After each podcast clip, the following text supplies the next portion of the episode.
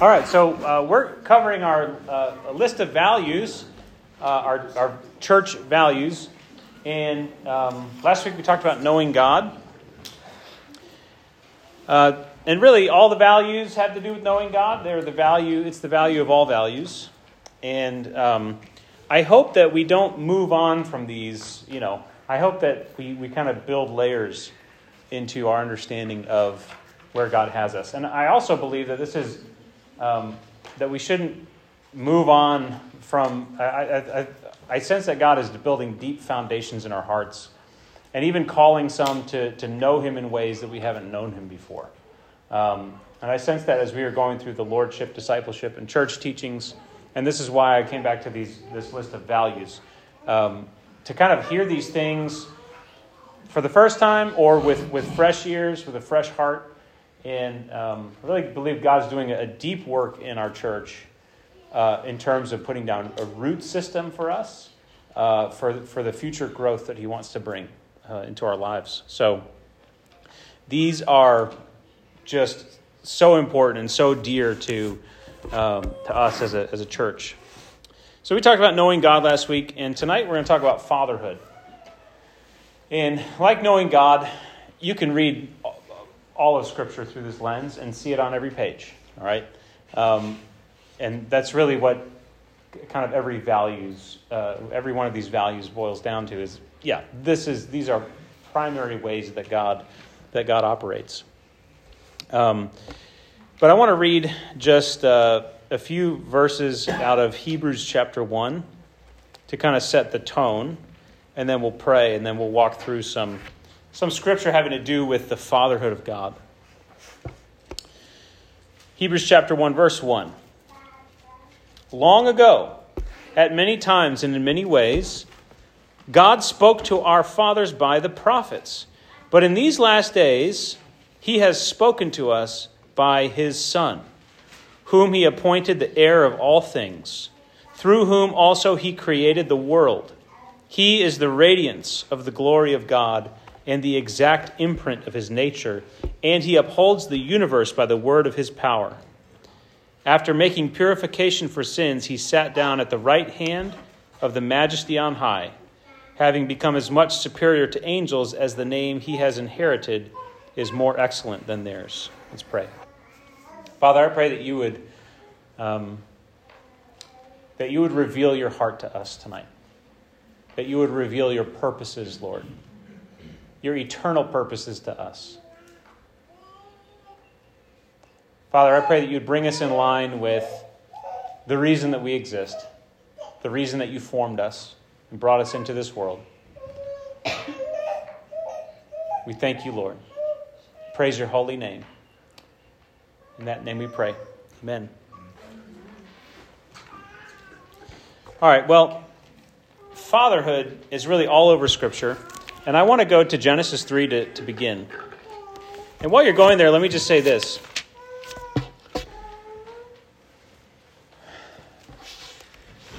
Everybody gets a different idea in their head when you say the word father.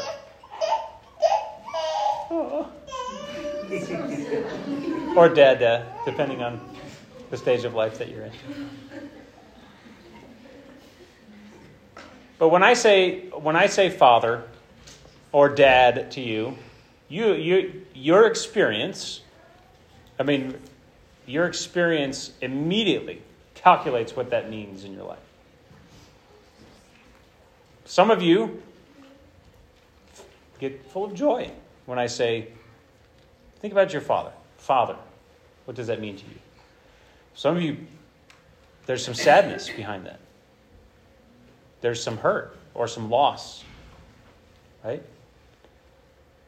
Um, some pain that that word brings into your mind. And everybody is different. Every single person here has a different pre existing set of ideas about what a father is. Okay? And that can make it very difficult to truly understand the fatherhood of God. And so, what I hope happens tonight is that you really understand how fundamental fatherhood is to the whole purpose of God, God's existence, really his, his whole character, his nature, all right, and his character. And the, the deepest, most foundational purposes behind our lives that he has for us. But I know that for, for some of us, it's going to be difficult to, to get over what fatherhood means to us, all right, and push through and really see with, with clarity and with truth the reality of God's fatherhood. And the reason I know this is difficult for it is it's difficult for all of us. Whatever our experience of dad is, our whatever whatever our father means to us. even if you had the perfect father, the perfect father, it would be difficult for you to understand the nature of God's fatherhood. And I know this because there's a very crafty serpent who goes around and lies and has been from the beginning, as John says in his letter, the devil has been sinning from the beginning. He lies, he's the father of lies. The devil has been lying about God's fatherhood from the beginning. In 1 Timothy chapter 2, it says that Eve was deceived and so transgressed. Eve was deceived, and so she sinned because she was deceived about who God was. And we read about this deception in chapter 3 of, of Genesis. The serpent was more crafty than any other beast of the field that the Lord God had made. He said to the woman, Did God actually say, You shall not eat of any tree in the garden? And the woman said to the serpent, We may eat of the fruit of the trees in the garden, but God said, You shall not eat of the fruit of the tree that is in the midst of the garden, neither shall you touch it, lest you die. Some people point out that that wasn't quite accurate off the, off the bat. God didn't say anything about not touching it. But, but the serpent said to the woman, and he just cranks the misunderstanding up a notch You will not surely die. For God knows that when you eat of it, your eyes will be opened, and you will be like God, knowing good and evil. So when the woman saw that the tree was good for food, and that it was delight to the eyes, and that the tree was desired to make to be desired to make one wise. She took of its fruit and ate, and she also gave some to her husband who was with her, and he ate. Now, it's it's a strange story because it seems so it doesn't seem like that action brought sin and death into the world and changed human history. It doesn't seem like that would be the kind of thing that would cause every problem and be the, be the, the primary cause of all the evil that came into the world. Because the serpent is crafty and subtle. Okay? It's not until the second generation of sin that we see just what we would classify as, you know, heinous sins. Murdering your brother out of jealousy. That's why Cain murdered Abel. But that wasn't the first sin. That is a byproduct of this first sin. And this first sin happened as a result of a deception about who God is. And by extension, who we are in relation to Him. Okay?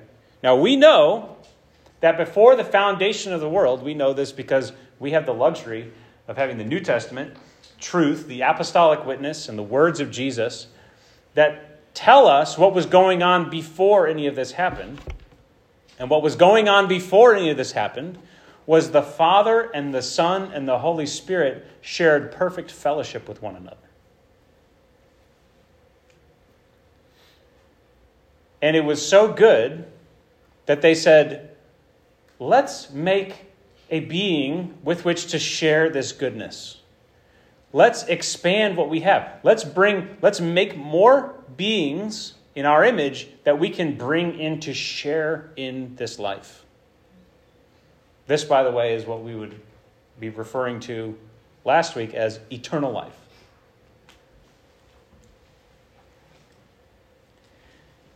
And that's why God created man.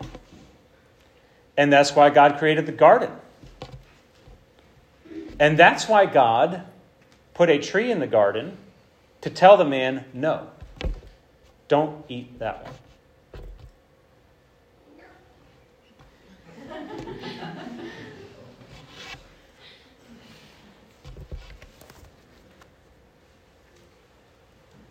From the beginning, God had a son in whom he was well pleased. And because of that, God wanted more sons that he could share the goodness of that life and that love with. And so when you read Genesis through that lens, which is the lens that Jesus gives us to read it, right? He says, Father, glorify me with the glory that I shared with you before the foundation of the world. By the way, the Gospel of John, I, w- I would recommend reading it as a response to this teaching tonight. Get through the Gospel of John and just look at how Jesus Look at how Jesus just proves that, that scripture in Hebrews that God, in these last days, once and for all, has spoken to us, or has revealed himself to us, or has communicated who he is by his Son. I'll remind you of last week's verse, John 17, 3. This is eternal life, that they know thee, the only true God, and Jesus Christ, whom thou hast sent. Father and Son. Eternal life is knowing the Father and the Son. And, not just, and, and knowing in the deep and intimate sense, meaning participation in the life of the Father and the Son. This is eternal life. This is why man was created in the image of God. No other creature could share this kind of life. And this was to be the reason behind God's creation of man.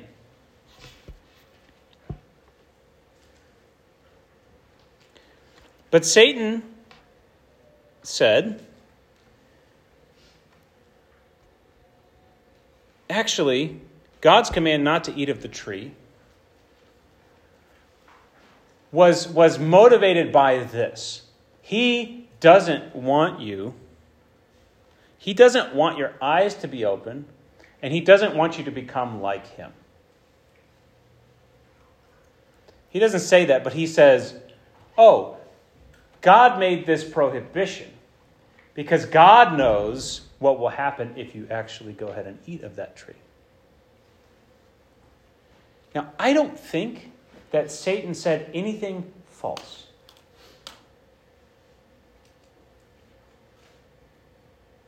other than you will not surely die. I don't think he said anything false. I believe that God's intention was for man to learn in relationship with him the difference between good and evil. That eventually man's eyes were to be opened more and more as he walked with God in the cool of the day and as they shared life together. But first, man had to learn to obey God. And so God put that tree there, we know, to teach man obedience. And Satan says, kind of something that's, that rings a bit true. That's why he's the craftiest of all beasts. He says, you know, actually, God's withholding something from you, which was true, but wasn't to be eternally true. Does that make sense? This lesson now, this obedience lesson now, who knows what was, to, what, was, what was on the other side of it once man was tested and proven true, right? Learned obedience. We don't know. We don't know what would have happened if the fall never occurred. Well, we do know because we know how the story ends, right? But still, there's a sense of no eye has seen, no ear has heard right? This, this level of glory that was to, was to come into the earth. As man took dominion, as man cultivated the garden and kept it and worked it. And God was blessing them and they were being fruitful and multiplying, right? Who knows what would have, what would have happened? But what we do know, what, what would have been happening is man and God would have been sharing in a father son relationship in taking dominion over the earth.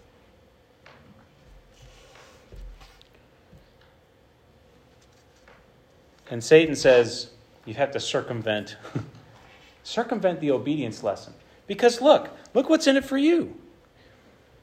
The tree is good for food. It's a delight to the eyes and is to be desired to make one wise. There's no sinful sounding reason behind uh, any of them. Oh, you're right. That's pretty good. I bet I bet I bet this is a pretty neat thing. I think I'll I think I'll do it. But God had said no. So Satan the, the, the foundation of, of Satan's deception was to place doubt about God's motives or God's heart toward his sons and daughters to place doubt about who God was in the mind of Eve. And she believed it. And she said, Oh, okay. Well, I don't know why God wouldn't want me to do this, so I'm just going to do it. That is the foundation of the deception. That's the heart of every lie. And that's ultimately the cause of every sin.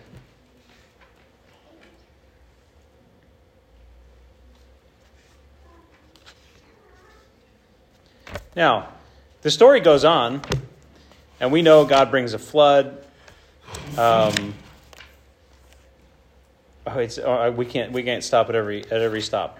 But I want to go to to Abraham, and just look at how this this theme gets picked back up. All right. So Adam and Eve have to leave the garden.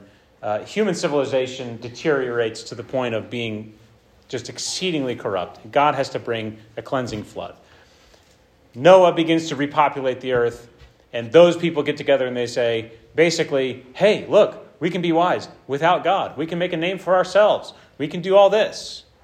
We are so smart with the intelligence that God placed within them because they were created in His image. look what we can do. God says, Oh, wow, they realize the enormous potential that I, that I placed within them by design. They've realized it. And nobody wants to Bring me into the process. All right, we're going to have to go confuse their languages and scatter them over the face of the earth because who knows what they're going to get themselves into. Okay? So they're scattered. And God goes and he finds one man named Abram in Babylon. And he just calls him. We're not exactly sure why. I mean, God in his wisdom found this man and he just said, Abram, go from your father's house to the land and I'm going to be with you. And Abram does it. He obeys. He just obeys and he goes. And he trusts God. He trusts him.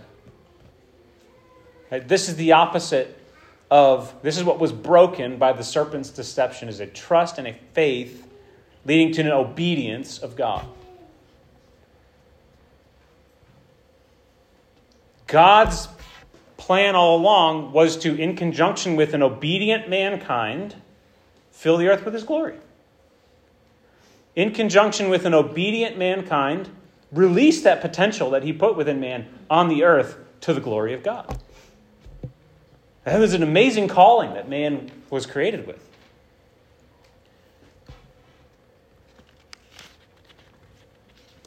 So, in beginning his restoration project, he calls a man and says, Be with me, I will bless you, and I will basically cause you to be fruitful and multiply. It sounds familiar, this purpose. In chapter 17, it says, When Abram was 99 years old, the Lord appeared to Abram and said to him, I am God Almighty. Walk before me and be blameless. Walk before me and be blameless, that I make that I may make my covenant between me and you, and may multiply you greatly. Then Abram fell on his face, and God said to him, Behold, my covenant is with you, and you shall be the father of a multitude of nations. No longer shall your name be called Abram, but your name shall be Abraham, for I have made you the father of a multitude of nations. So, this is what God has always desired to do be the father to a son who could grow up and become a father like his father. That was Adam's destiny. That's mankind's destiny. To be a son, to be trained up, and to become a partaker of the Father's heart and the Father's purposes, and to join him in that work, and to himself become a father for the next generation. And that was to continue. Do you see the, do you see the, the beauty in that? And so he says, Abram, walk before me, learn my ways, be blameless, become blameless. And I will multiply you, and you will become the father of many nations. And the, the sign of the covenant, the, or the proof of the covenant, the proof of God's promise, was to be a son that would be given to, to a couple that was incapable of having a child on their own. And then, and then that son came along after a couple false starts. the son of the promise arrived. Sarah, Sarah even laughed, right? She, what are you talking about? And so his name became Isaac, which means laughter. She tried to say that she didn't laugh, but she laughed.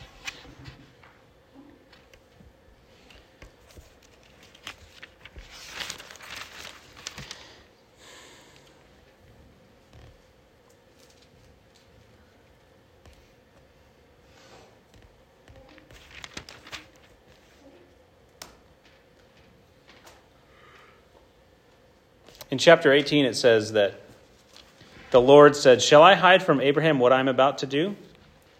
This is an indication that this is my son. We are doing this thing together. And if I'm doing something, I'm going to bring my son into it. And so he says, Son, let me tell you what's going on. Here, from my perspective, governing the earth, fathering the earth, here's this little place called Sodom and Gomorrah. And we're going to have to go do something about it because it has gotten out of hand and it's gotten to the place where it needs to be dealt with. And Abraham says, But I have family there. Will you please? And Abraham is able to negotiate God. He would negotiate with God to stay his hand of judgment. He gets him down to 10 guys. Right? Unfortunately, there's not 10 righteous there, and so God has to act. But he says, Shall I hide from Abraham what I'm about to do, seeing that Abraham shall surely become a great and mighty nation, and that all the nations of the earth shall be blessed in him? For I have chosen him that he may command his children and his household after him to keep the way of the Lord by doing righteousness and justice, so that the Lord may bring to Abraham what he has promised him. Now, there's a, there's a very, very profound story that happens at the end, towards the end of Abraham's life. The God who he trusts completely at this point says, Kill your son. And Abraham obeys. Abraham obeys. Take your son, your only son, Isaac whom you love, go to the land of Moriah and offer him there as a burnt offering on one of the mountains. It says that these things, uh, after these things, God tested Abraham. God is testing Abraham. Is this man obedient? Not is this man still have a little sin lingering in his heart? No. Is this man all in? Is this man all in? How am I going to know whether this man is all in or not? Well, what's the thing that I could tell him, that I could ask him to do that would be the very most difficult thing for him to obey? Is there anything, anything that I could ask of him that he would not obey? Let's see. And so God does this not because he's cruel, but because he understands that this would be the most, the very most difficult point of obedience for Abraham. God knows, God has always know, known, Jesus knows exactly where to put his finger on hearts to find out if you're all his or not.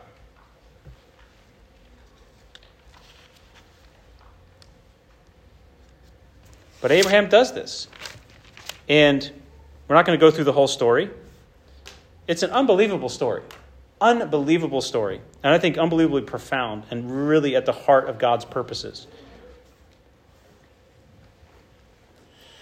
The angel of the Lord, right as he's about to slay Isaac,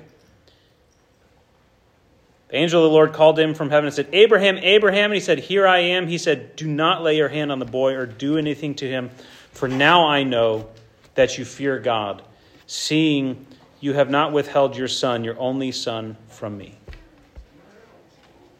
Now I know that you fear God. Okay? And this was a, this was a deeply significant act that, that Abraham was about to do. And God says, I know that I have your heart completely. How did God know that he had Abraham's heart completely? And this is something that we're going to see a couple times uh, before the end tonight. Because God knows how much he loves his son. God knows how much he loves his son, has always loved him. It's a deeper love than any of us could ever wrap our minds around. God loves his son. God is willing to send his son to die out of love. The thing that he loves the most God loves Jesus the most out of anything. Do you know that? I hope that you know that. God loved him, and it says that in John 3.16, in a, in a, this verse is more profound than, you know, a, a, a banner at the end of the touch, at the, at the, at the end zone, right? We've got to understand. For God so loved the world. This is how much God loved the world, and this is the way that he loved the world that he gave his only son. That he gave his only son. The, the, the heart wrench that comes up in the, as we read the story about Abraham and Isaac, that's in the heart of God when he gives his son, when he gave him out of love. God loves his son.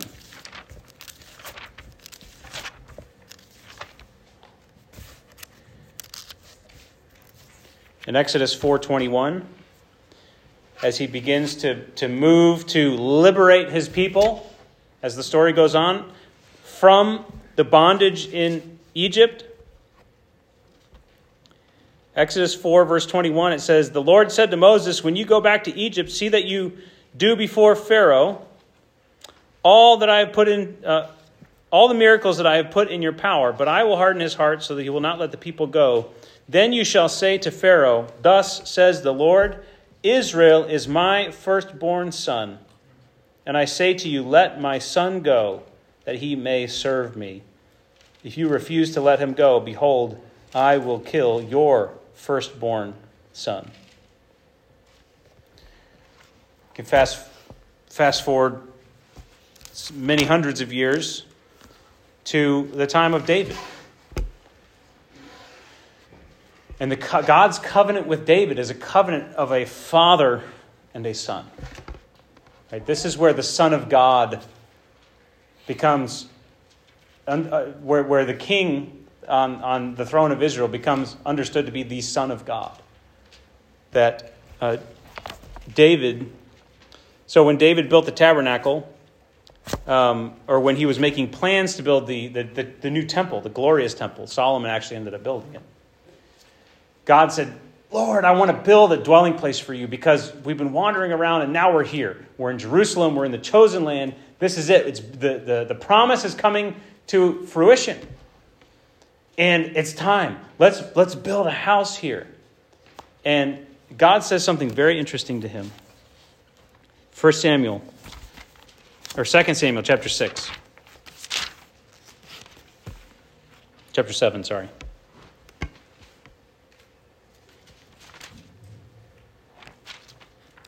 The same night, the word, uh, chapter 7, verse 4. Same night, the word of the Lord came to Nathan Go and tell my servant David, Thus says the Lord, Would you build me a house to dwell in? Hold on, David. I have not lived in a house since the day I brought up the people of Israel from Egypt to this day, but I have been moving about in a tent for my dwelling, and all the places where I have moved with all the people of Israel. Did I speak a word with any of the judges of Israel, whom I commanded to shepherd my people Israel, saying, why have you not built me a house of cedar? Have I ever complained about not having a house? Now, therefore, thus you shall say to my servant David, Thus says the Lord of hosts I took you from the pasture, from following the sheep, that you should be prince over my people Israel. And I have been with you wherever you went. I've cut off all your enemies from before you, and I will make for you a great name, like the name of the great ones of the earth. I will appoint a place for my people in Israel, and I will plant them so that they may dwell in their own place and be disturbed no more.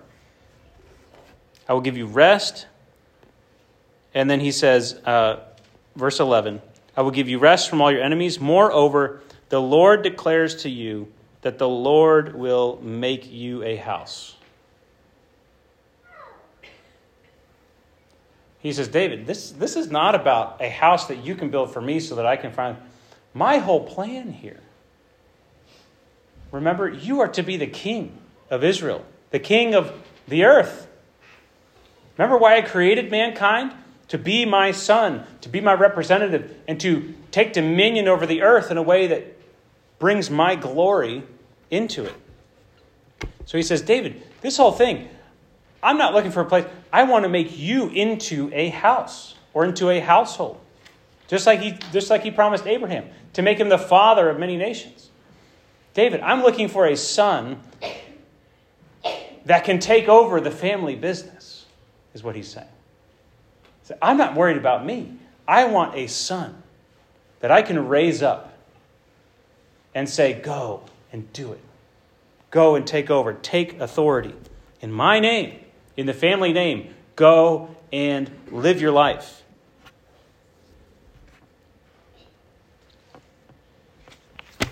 So let's go to Ephesians. Ephesians chapter 1.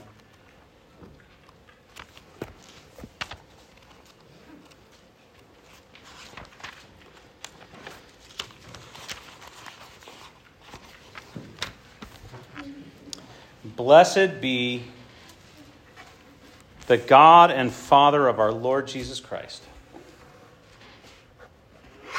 who has blessed us in Christ with every spiritual blessing in the heavenly places, even as he chose us in him before the foundation of the world.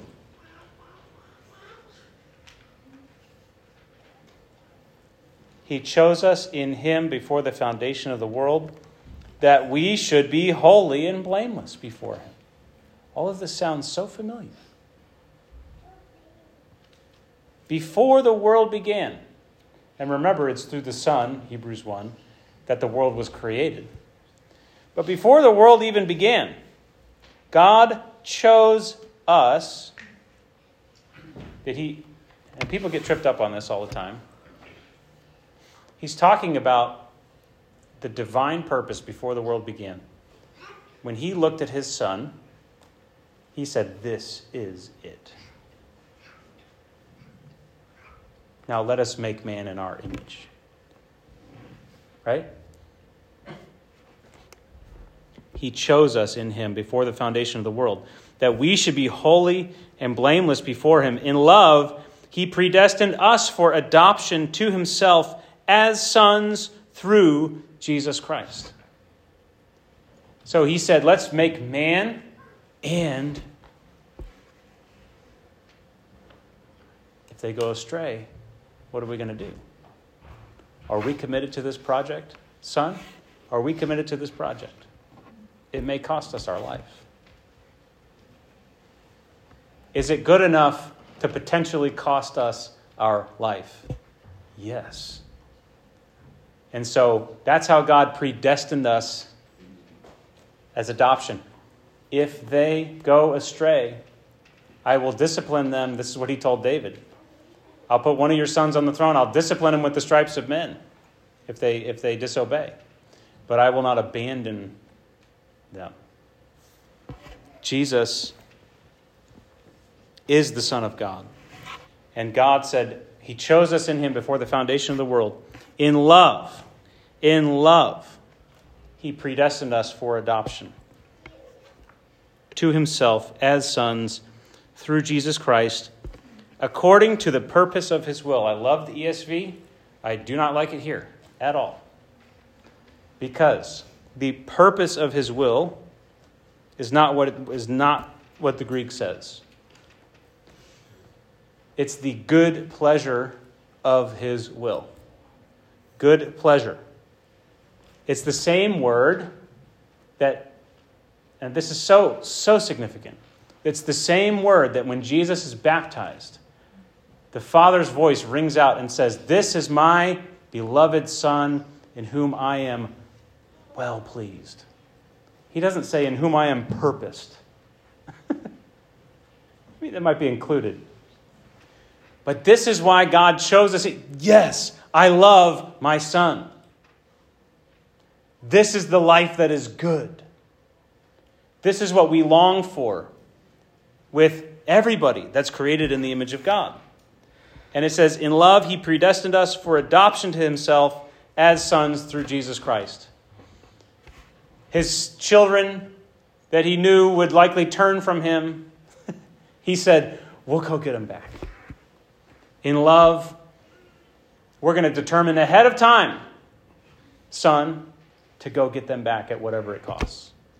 We'll go get them back. To the praise of his glorious grace. I mean, you have to stop and say, to the praise of his glorious grace. When you, when you understand what Paul just said there, that before this all began, God loved the Son and he wanted more. He wanted to share, but he knew that that introduced into the equation the potential for some to turn from him.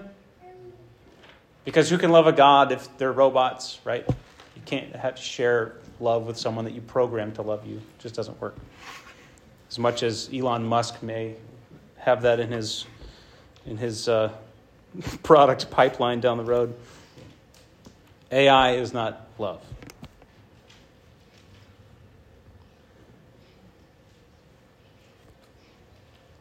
So he determined in love. And what's love? Love is the commitment to the well being of someone else at whatever cost to yourself. God says we're committed to what we're doing here in making man in our image. We're committed to it. We're committed to it enough to where it might cost us it might cost us everything we have. It might cost us what we love the most. But we're committed to it. And that's what love is. At Jesus' baptism and at his transfiguration. The voice from heaven says, This is my son. And at his baptism, he says, I am well pleased in him. And at his transfiguration, he says, Listen to him. he knows what he's doing, he knows what life is about.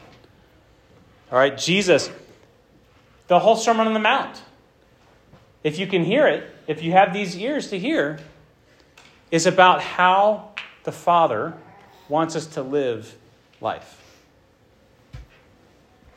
We can turn there real quick and we go through a couple scriptures here. The Sermon on the Mount, Right? This is listen to him. Jesus knows. Jesus knows how to live life. It's, it's one of the greatest concentrations of just pure doctrine, pure teaching that exists in Scripture, straight from the mouth of Jesus. He says in uh, chapter 5 Let your light shine before others so that they may see your good works and give glory to your Father who is in heaven. Verse 45. Uh, when he's talking about loving your enemies, right? In love, he predestined. Before uh, we could love him, he loved us. While we were yet sinners, he loved us. He gave himself. He sent his son. God so loved the world, he gave his son. But I say to you, love your enemies, pray for those who persecute you, so that you may be sons of your Father who is in heaven. This is an amazing, amazing verse. Love your enemies because that's who the Father is. That's how he loved you.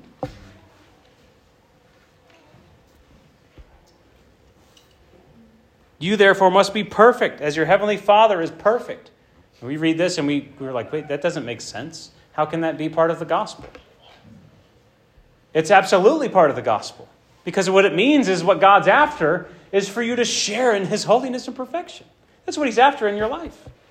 He's not after changing your eternal destiny from hell to heaven.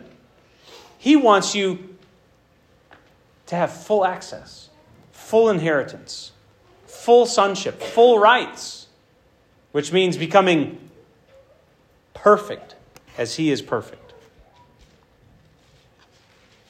And then he says, when you pray, forget all this religious mumbo jumbo and the, the public shows and the real the show.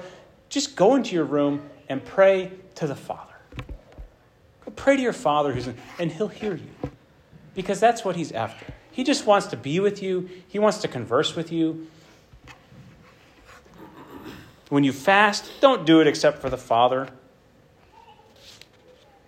Don't be anxious because guess what? Your Father loves you and He knows what you need. He's ready to give you everything you need.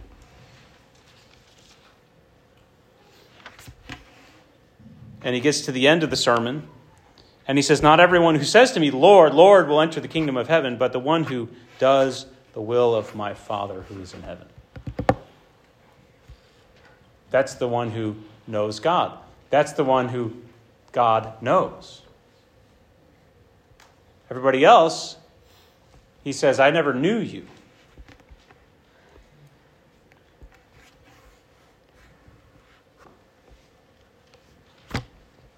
All right, let's go to Hebrews 12, and, and we're almost done.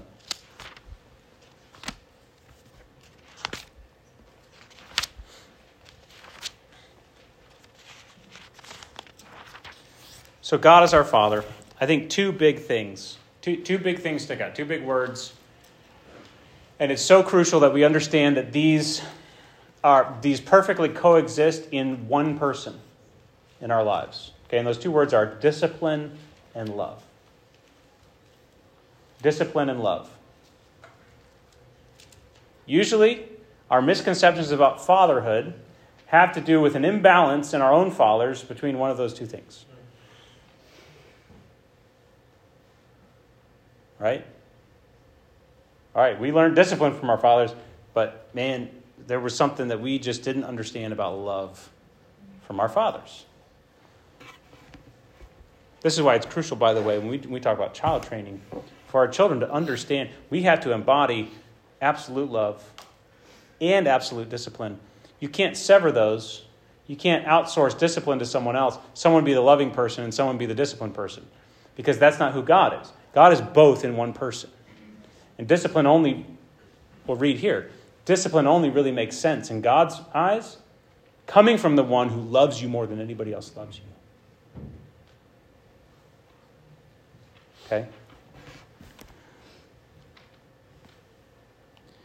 Therefore, since we are surrounded by so great a cloud of witnesses, these are people that he has just described who learned how to obey God and who lived by faith.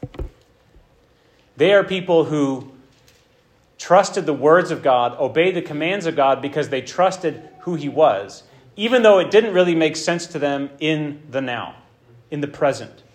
Okay? These are ones who did not listen to the deception of the enemy, who would come and say, Well, these commands of God are to deprive you of X, Y, or Z. These commands of God are to kind of suppress you into not being who your heart wants you to be or being who you think you can be. God's trying to just keep you in check. But look at all the free your mind. Go and do that stuff. Because you're going to be more yourself. I mean, this is the gospel that this is the gospel of the American dream, right? The American individualism. This is this is the gospel we hear preached all the time. And it's straight from the mouth of the crafty serpent.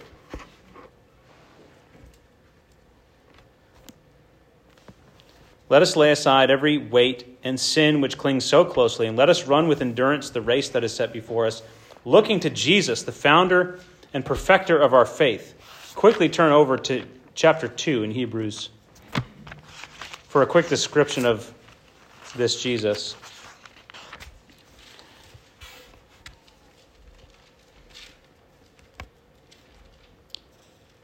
Verse 8 Now, in putting everything in subjection to him, he left nothing outside his control. At present, we do not yet see everything in subjection to him. He's talking about how Jesus seated at the right hand, ruling over the earth. He says, At present, it doesn't seem like that, does it?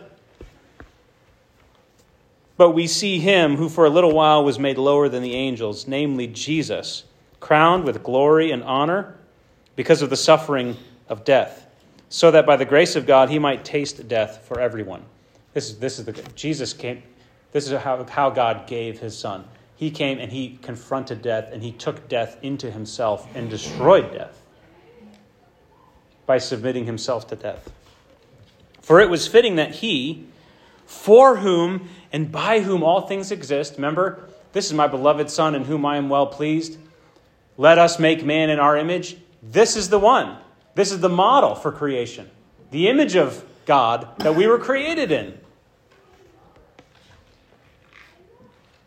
It was fitting that he, for whom and by whom all things exist, in bringing many sons to glory, should make the founder of their salvation perfect through suffering. For he who sanctifies and those who are sanctified all have one source. That is, and what is that source? He's, he doesn't say it explicitly here, but he says that is why he is not ashamed to call them brothers of one source, and that is the Father. Verse 14 Since therefore the children share in flesh and blood, he himself likewise partook of the same things, that through death he might destroy the one who has the power of death, that is the devil he might undo that lie that Satan put in the mind of Eve that brought death into the world. And deliver all those who, through fear of death, were subject to lifelong slavery.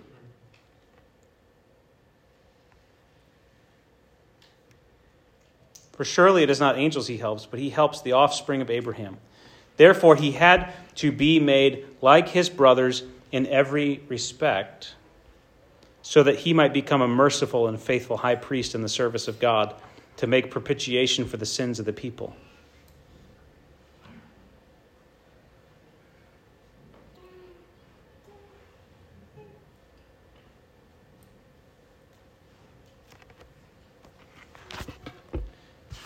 Thought it said it right here but it doesn't. But it says that, G- that Jesus learned obedience through the things that he suffered.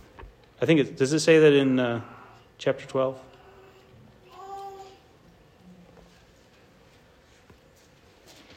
All right, let's look at look, look at chapter 12. Consider him, that's Jesus, who endured from sinners such hostility against himself, so that you may not grow weary or faint hearted. In your struggle against sin, you have not yet resisted to the point of shedding your blood. And have you forgotten the exhortation that addresses you as sons? My son, do not regard lightly the discipline of the Lord. This is found in the book of Proverbs, which is the book of King David. equipping, or, or Solomon, King Solomon, the wisest one that ever lived, equipping his sons to live the life of the kingdom. Don't be weary when reproved by him, for the Lord disciplines the one he loves. He chastises every son whom he receives. It is for discipline that you have to endure. You've got to endure. God is treating you as sons. For what son is there whom his father does not discipline? If you are left without discipline, in which all have participated, then you are illegitimate children and not sons. You don't want a God who doesn't discipline you. People want a God that doesn't discipline them. But what they're saying is, I don't want to be a real son. I don't want to be a real daughter of God.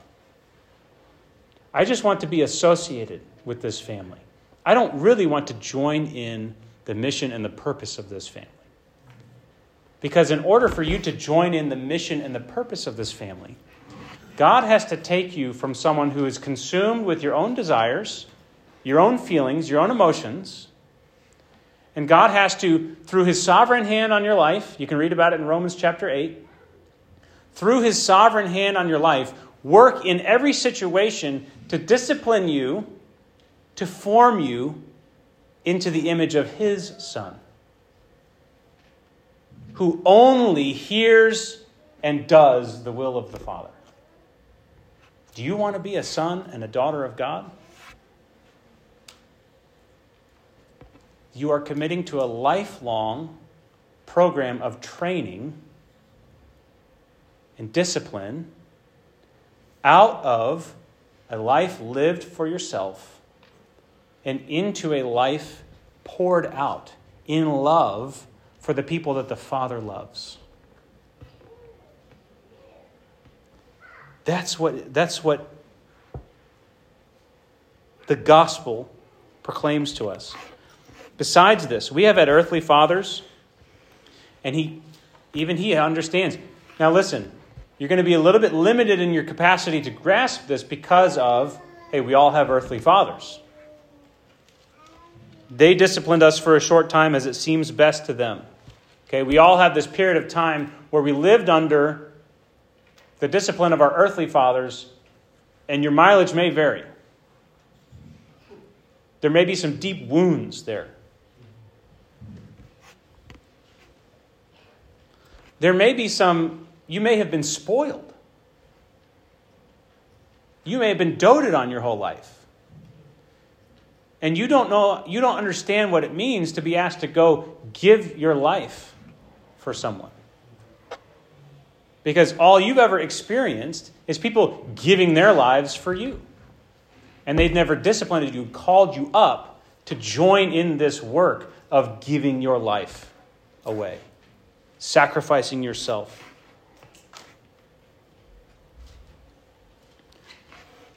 Shall we not much more be subject to the Father of spirits and live?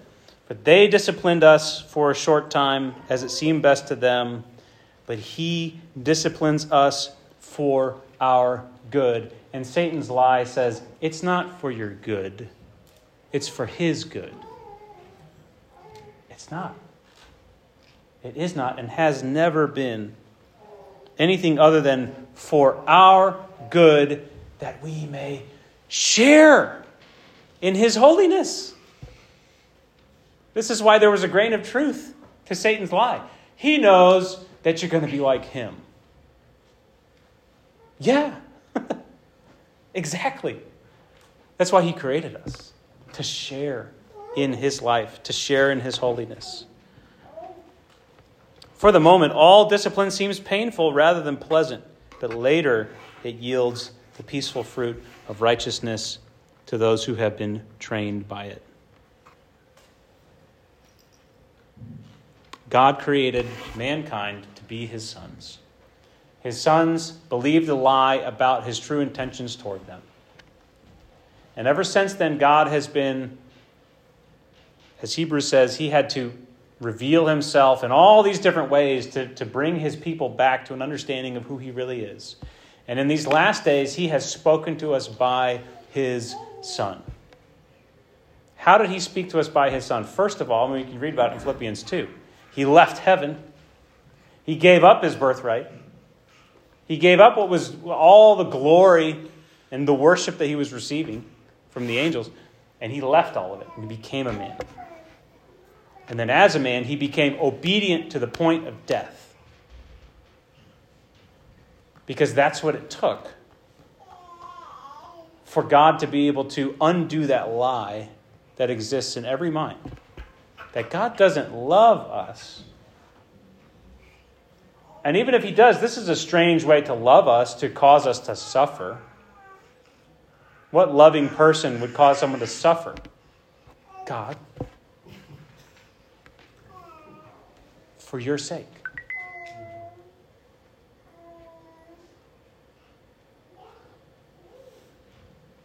Sin was not just a minor inconvenience to the Father.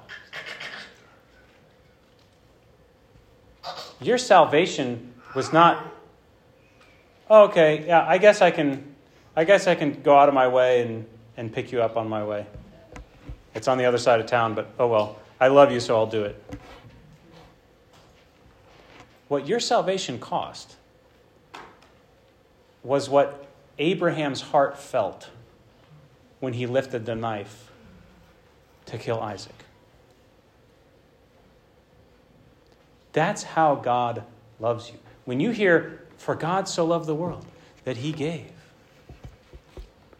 what you hear is the Father, because there was no other way, and because he was 100% committed before time began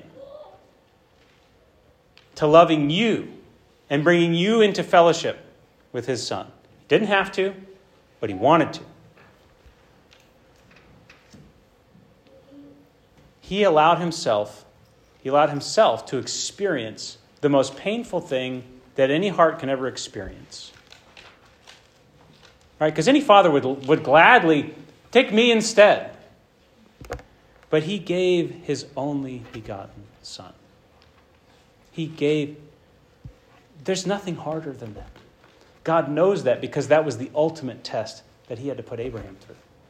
Do you really know me? Do you really trust me? Kill your only son. Whoa. That's the gospel. But here's the thing God is calling us bringing us into adoption as sons. And what that means is we are learning to be like Jesus. Which means that God, at some point, wants to get you to the place where He can tell you you need to go suffer. You need to lay your life down.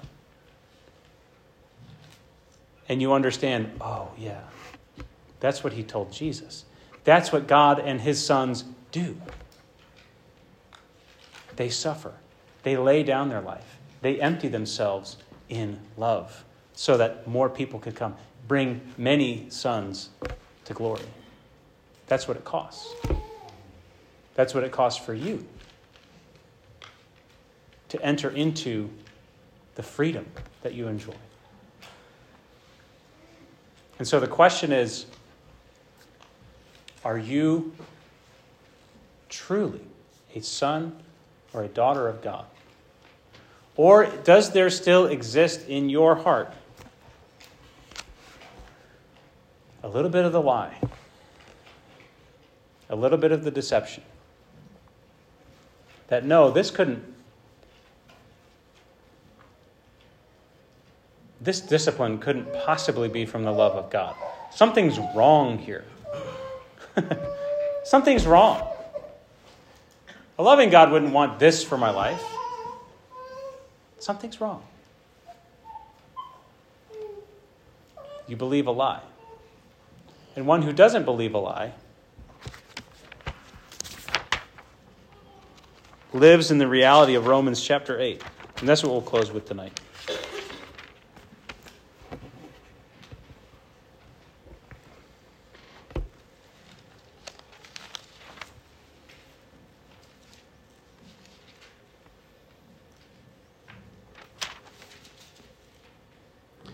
Consider that the sufferings of this present time are not worth comparing with the glory that is to be revealed to us. Yes, the life that God calls us to will consist of suffering, will consist of yet another laying down of my life, setting aside my preferences, setting aside my schedule. And the, the like Hebrews says, listen, none of these none of these draw blood, do they? None of these little sufferings draw blood. So why so, so stop resisting this and stop kicking against the discipline of God in your life. The thing that is hard, that person that's difficult to love, the situation that just irks you, that is your Father loving you. That is the love of God in your life. For the creation waits with eager longing for the revealing of the sons of God because that's what the world the world needs the sons of God to rise up and take dominion. Bring it into its fullness. Creation was subjected to futility, not willingly, but because of him who subjected it, in hope that the creation itself would be set free from its bondage to corruption and obtain the freedom of the glory the children of God.